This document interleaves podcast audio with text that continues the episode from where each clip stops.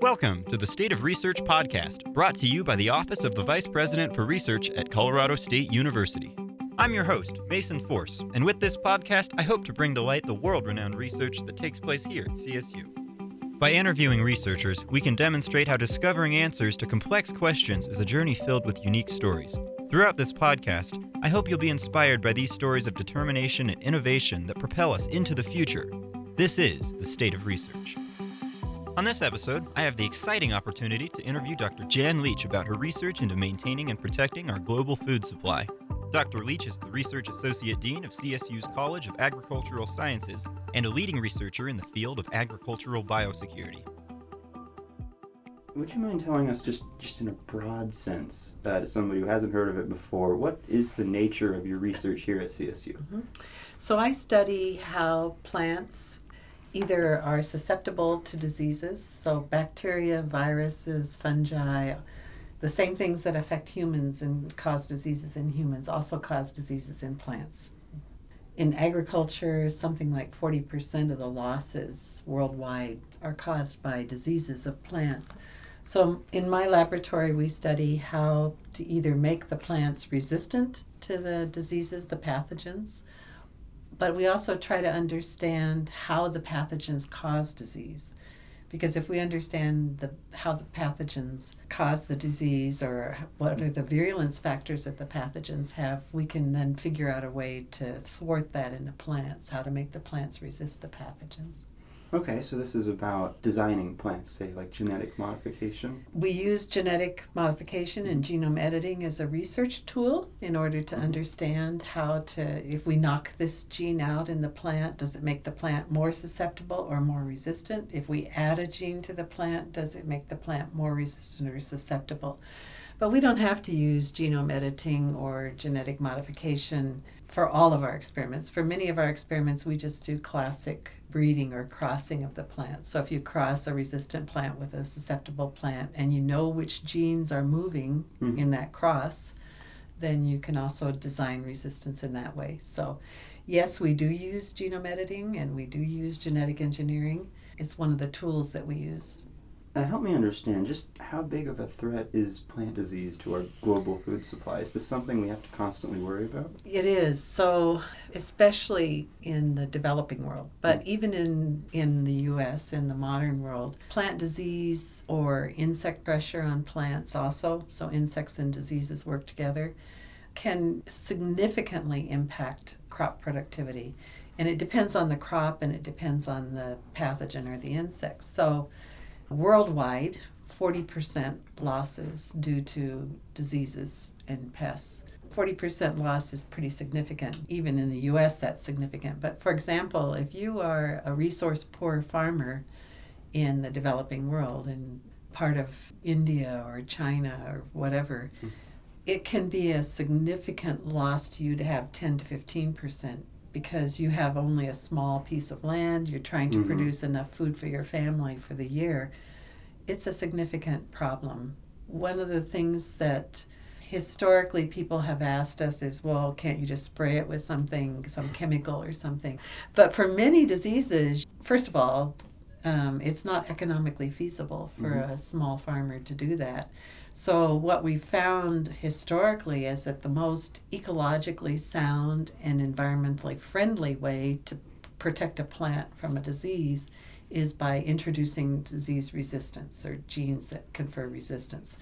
And like I said, that can be done by traditional breeding practices. We've been breeding for thousands of years, mm. or it can be done by the modern technologies, which help us to introduce those genes more specifically, more quickly through either genetic engineering or genome editing. Do you work in just crops in general, or do you specialize in a few of them? I do work in crops in general, but I really specialize on rice and I do some work with wheat. But my real, what I'm known for is my work in rice. I work in rice because it's the staple food for half the world's population. Yeah. It's a very important crop. It's also a very interesting crop to work with because of the nature of the diseases it gets and how we can control those diseases. It's a good model system for other grain crops. So, wheat is a grain crop, it's related to rice distantly. But wheat is very complicated. It has it's a hexaploid. It has six genomes associated with it. So figuring out how the inheritance occurs in those genomes is really crazy complicated. But rice is what we call a diploid. It's like you and I. We only have to deal with two genomes when we're doing crosses, and that's much simpler for us to work with. So you start with rice, and then you move on to say more complicated. things. Exactly. We we figure things out in rice, and then we can apply that same knowledge to other crops like wheat. Okay. Like I actually don't know a whole lot about how Uh-huh. rice is cultivated. Oh, rice is fascinating. Mhm. Rice is a crop that usually we when you see it grown, it's grown in uh, climates where it's Mhm. high humidity and very very warm, and it's often grown in standing water. So they flood the paddies of where they grow the rice. The reason they do that isn't because rice necessarily needs to stand in water to grow and produce. It's because standing water will keep the weeds down because the rice Mm. has evolved to be able to grow in standing water, whereas many of the weeds are not. So that's one of the reasons that it's traditionally grown in standing water. More and more, with water becoming a critical resource, we're seeing that rice is being produced in dryland conditions uh, with or with minimal standing water, just puddled, and that brings whole new problems to the table. So new disease problems, new weed pressures that we have to learn how to deal with as we change the management practice for hmm. rice. And we haven't figured those out yet. Always something to look forward to, Yeah. right? I always have a job. Speaking of jobs, how exactly did you get involved with this one? Yeah, so I've been in academia for over 30 years. I started out in Kansas State University as a professor studying rice, and uh, then I moved to Colorado about 14 years ago and uh, continued to study diseases of rice and also some insect interactions with wheat. Then recently took on the role as associate dean for research in a sense, the idea behind that is I can help other people understand or pull teams together to solve big critical problems to agriculture. We've got a lot of grand challenges that we face in agriculture, and we're interested in identifying teams of people with different expertise. So maybe a soil scientist works with a plant pathologist, which hmm. is what I am, to help solve some of these problems because we know that the interactions between plants and pathogens, for example, are impacted by the climate. They're impacted by the soil. They're impacted by how close you grow the plants. And we need to understand that whole system in order to solve the problems of agriculture. So, building teams that look at th- this as a system is important to us. So, do you think it's sustainable the way we currently do agriculture? It depends on where you're talking. I mean, the question is a good question. Can we sustain large cropping systems the way we've produced it? Another way to look at that question is can we afford not to? Um, we have a growing enough. population. We've got to feed that population. I applaud growing things on small plots and you know using whatever practice you can to to grow it. But um, we do need to think about not necessarily just high yielding crops, but nutritious crops and things that are much more healthy to eat. To do that in a sustainable way, we need to be very careful. We need to protect our soil, we need to protect our environment. A farmer can't afford to just pull nutrients out of the soil all the time and uh, assume that he's going to be sustainable and that he's going to have a farm in the future because he has to take care of that soil. You have to nurture it one of the reasons that we're now looking at farming and researching these systems as a system is that we need to think about how do I produce nutritious and healthy foods for a population while protecting my soil so that for the future populations I can still do that. We have to think about how do I protect the microbiome in the soil? How do I protect the water that's running off of my fields from contamination? And I think in order to do the intensive agriculture that we have to do to feed people, we have to think about how do we do that in a sustainable way. It's going to involve integrated practices. You can't go totally organic. It would be Hmm. wonderful if we could, but I don't think we could go totally organic. But we can be mindful and very careful and more precise about what we do use to control weeds in our agricultural systems. We don't have to spray the whole field. We might be able just to spray one weed at a time. On insecticides, we may be able to be more precise about how we apply them.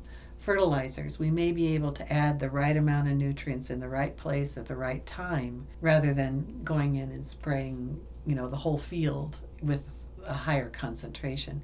So being smarter about how we do agriculture will take us a long way in the future. It's going to have to. it's going to have to, exactly. So, getting back to your own research, mm-hmm. have you looked into or discovered anything that struck you as surprising, was unexpected?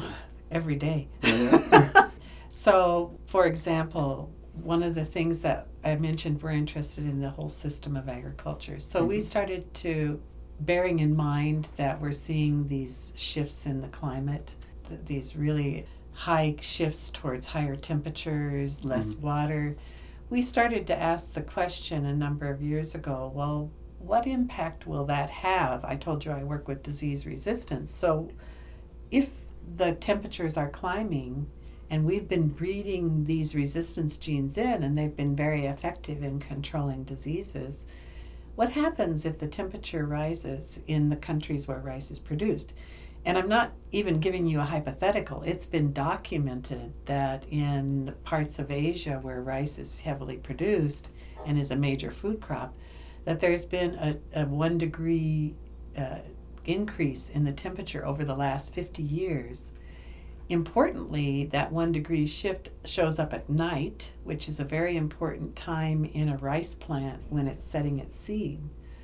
And so they've documented that with increasing temperatures, we're seeing lower yields in rice. The other problem is is that with increasing temperatures, the rice paddies where the rice is grown, the water where the rice is grown, you're seeing higher emissions of greenhouse gases, uh, methane from the paddies. We asked the question, well, what's happening to the pathogen plant interaction when we have a resistant interaction or when we have a susceptible interaction? And the frightening thing is is that most of the sources of resistance that we have in rice to a particular pathogen that I work with, a bacterial pathogen, are ineffective at high temperatures. So moving forward, climate change is going to make it's going to have a huge impact. More susceptible. The plants, in fact, the plants are not only more susceptible in general at high temperatures to this disease, but the resistance that we have fails at high temperature. Mm. So that wasn't necessarily so surprising. So we looked at many of these resistance genes that we put in rice for these particular pathogens, and we found one out of 20 that we looked at that actually is more effective at high temperature. Now we want to understand. Let's look into that one. exactly. Why is it more resistant at high temperatures and why is it more effective? And can we figure that out so that we can help bring the other genes along for the future? So, in your question about sustainability, we have to think okay, we can grow rice and protect it from this disease now, but what about the future? What about changing temperatures? What mm-hmm. about when the pathogen changes and gets more aggressive on those? So the surprise was that that particular gene was a really effective gene, and now the question is why? And what can we do to make the plants more resilient in the future than they are now? Yeah, well, I hadn't considered that. Yeah, plant disease and susceptibilities is not just about right now. It's is it going to continue to work? yeah, it is. I mean, that's a big question. Are mm. we going to be able to continue to protect our plants into the future with the strategies that we're mm. taking now? And that was a real eye opener that the environment is changing. I need to adapt plants to better fit into that environment. You know, it's not only uh, about disease.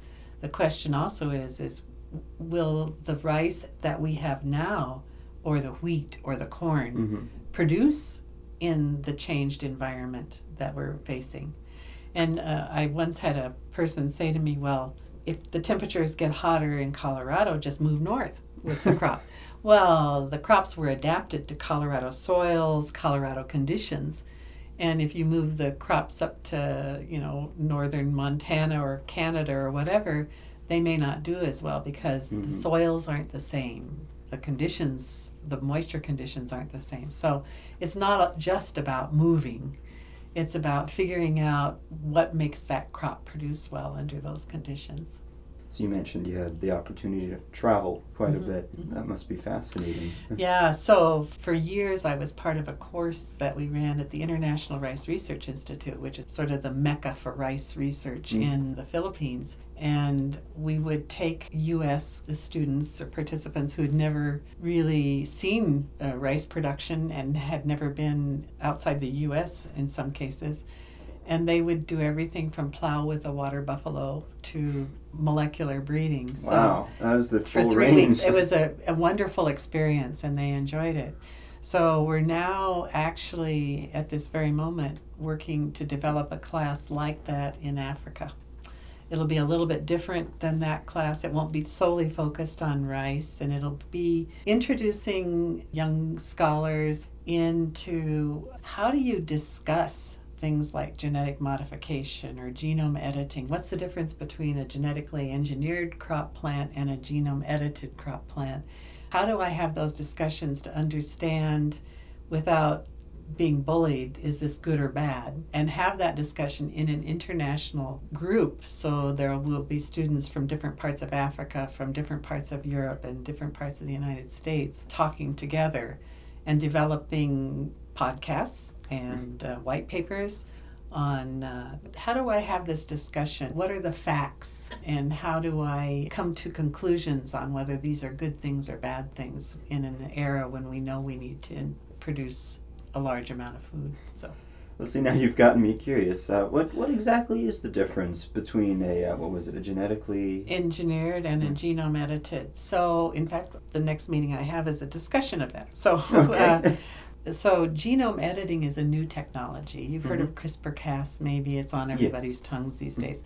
Think about if you have a page of text and you see you have a typo or an error in one letter in one word and you need to change that, you can go in and erase it and retype over that and have it be corrected. So in genome editing, uh, the discovery was that there are ways that you can get, you can put the tools into a, a plant cell that will enable it to correct or change one letter or two letters or three letters in a word, in a gene. And you can do that in a way that there's no foreign DNA introduced because you're using the cell's machinery to correct or to replace that word. So the distinction that people use between genome editing, which is just that you edited the genome just like you would a word in a piece of text, versus genetic engineering, is in genetic engineering, traditionally, we have taken a gene from some other plant or animal or whatever and put it into our plant. It doesn't have to be from a, another plant, it could be rice to rice. Mhm. But we've taken a gene, cloned it, and reintroduced it or introduced it into a new plant or animal, whatever you're doing. And so there's a foreign piece of DNA Mm. in that plant. Whereas with genome editing, the plant did it itself. The distinction that is used is that genome editing is not the introduction of foreign DNA. It sounds more more graceful almost. Well, it is. It's and and, and it's amazing how well it works in many systems. It was unheard of in the past. It allows for you to edit or clean up or change single nucleotides, a couple of nucleotides, not even a whole gene. It's a very precise tool. Now, genetic engineering is precise, but you're putting a piece of foreign DNA in. When we do breeding or crossing, you're scrambling genomes. So, do you have brothers and sisters? yes. Do they look like you? Um, Sort of, yeah. but not, not identical? no, no. There's definitely some resemblance. That's because the genomes of your parents were Mhm. scrambled when the cross was made. In plants, we can control those crosses better, but still, you, you don't just get brown eyes. Mm. You get blue eyes, green eyes, you know, you can get all different shades of eyes. Breeding is not precise. You don't change just one gene, you change thousands of genes when you Mm. breed. So when we try to do a cross to add a disease resistance gene, which is what I try to do, we don't just get that gene, we get a whole lot of other things coming in. And then we have to figure out how to get rid of all that other stuff. We call that genetic drag. It brings in things that we don't want. Almost The- like side effects. Or, Yeah, absolutely. We get a lot of things we don't want coming in. So now we have to go through a lot of years of work to get rid of that. Hmm. But the nice thing about genome editing or genetic engineering is you don't get all that other drag. So that's why for a scientist, it's much more precise to do either one of those two techniques. And you could argue that because you're not bringing in some external DNA, it's even more precise in the genome editing cases, but the distinction is pretty slight in a sense. That's why people would like to use the more precise technologies. That makes sense. Yeah. So moving forward, what other things are you, are you trying to accomplish right now? Like, what would you like to see happen over the next couple of mm-hmm. years? So, what I am a big proponent of in my area of study is instead of just looking at a pathogen in a plant, looking at the system. And so, I've been doing a lot of policy work you mm-hmm. know, around what we call the phytobiome and understanding not just the plant and of one organism, but the plant and insects and soil and environment, understanding that system so that we can be more precise in how we manage plant health and agriculture. It's a difficult thing to do because, you know, the microbiome is difficult to study in and of itself and how that influences the plant and how that influences the pathogen and the plant interaction and how that influences the insect plant pathogen interaction It's all connected. it's all connected. We have the resources and the technology to do that now uh, and to begin to answer those questions in a much, much more effective way that can guide us to crop improvement and it can guide us to new management practices in the field. this isn't a relatively new field. Like you said, they've they've been crossing plants for We've been crossing plants for thousands of years. When a farmer would go out in the field and he would see that this pea plant, for mm. example, produced better, bigger peas, he might collect that plant and propagate it the next year. So farmers have been selecting for good, better crops for years and years and years. And then people figured out how do I help improve that? How do I genetically cross those plants in order to bring the good genes in? You know, I might have a really tasty strawberry here, but I want it to be bigger. mm-hmm. So cross the plants and get a big tasty strawberry. So we've known for many years how to do that, and we've been doing it for many years. But we now need to think beyond bigger, better, tastier. We need to think about healthier. Mm. How do I make a more nutritious crop? How do I bring all these things to the table? And how do I bring disease resistance? And, you know, plant breeders have a lot in their heads. They have to watch for all these different traits moving into a plant. It's very complicated, and anything we can do to simplify it and make it go faster, which is what we need to do to keep up with our cultural demands, I think anything we can do that still leans towards sustainability and is safe, I think we need to do that. Sounds like you guys are doing some pretty important stuff here. It's fun. yeah. We have fun. So I think that was a great conversation. I really Mhm. appreciated all the excellent information. Thank you. I wish you best of luck with your future research. Thank you. It's been a pleasure. And that's all we have for today. We were truly honored to feature Dr. Leach on the show, and I hope you found our conversation about the importance and challenges of agricultural biosecurity as fascinating as I did. Until next time on The State of Research.